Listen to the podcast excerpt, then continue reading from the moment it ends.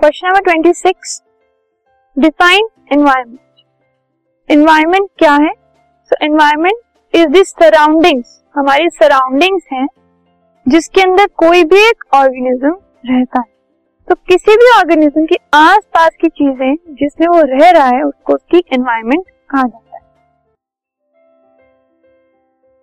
This podcast is brought to you by Hubhopper and Shiksha Abhiyan. अगर आपको ये पॉडकास्ट पसंद आया तो प्लीज लाइक, शेयर और सब्सक्राइब करें और वीडियो क्लासेस के लिए शिक्षा अभियान के यूट्यूब चैनल पर जाएं।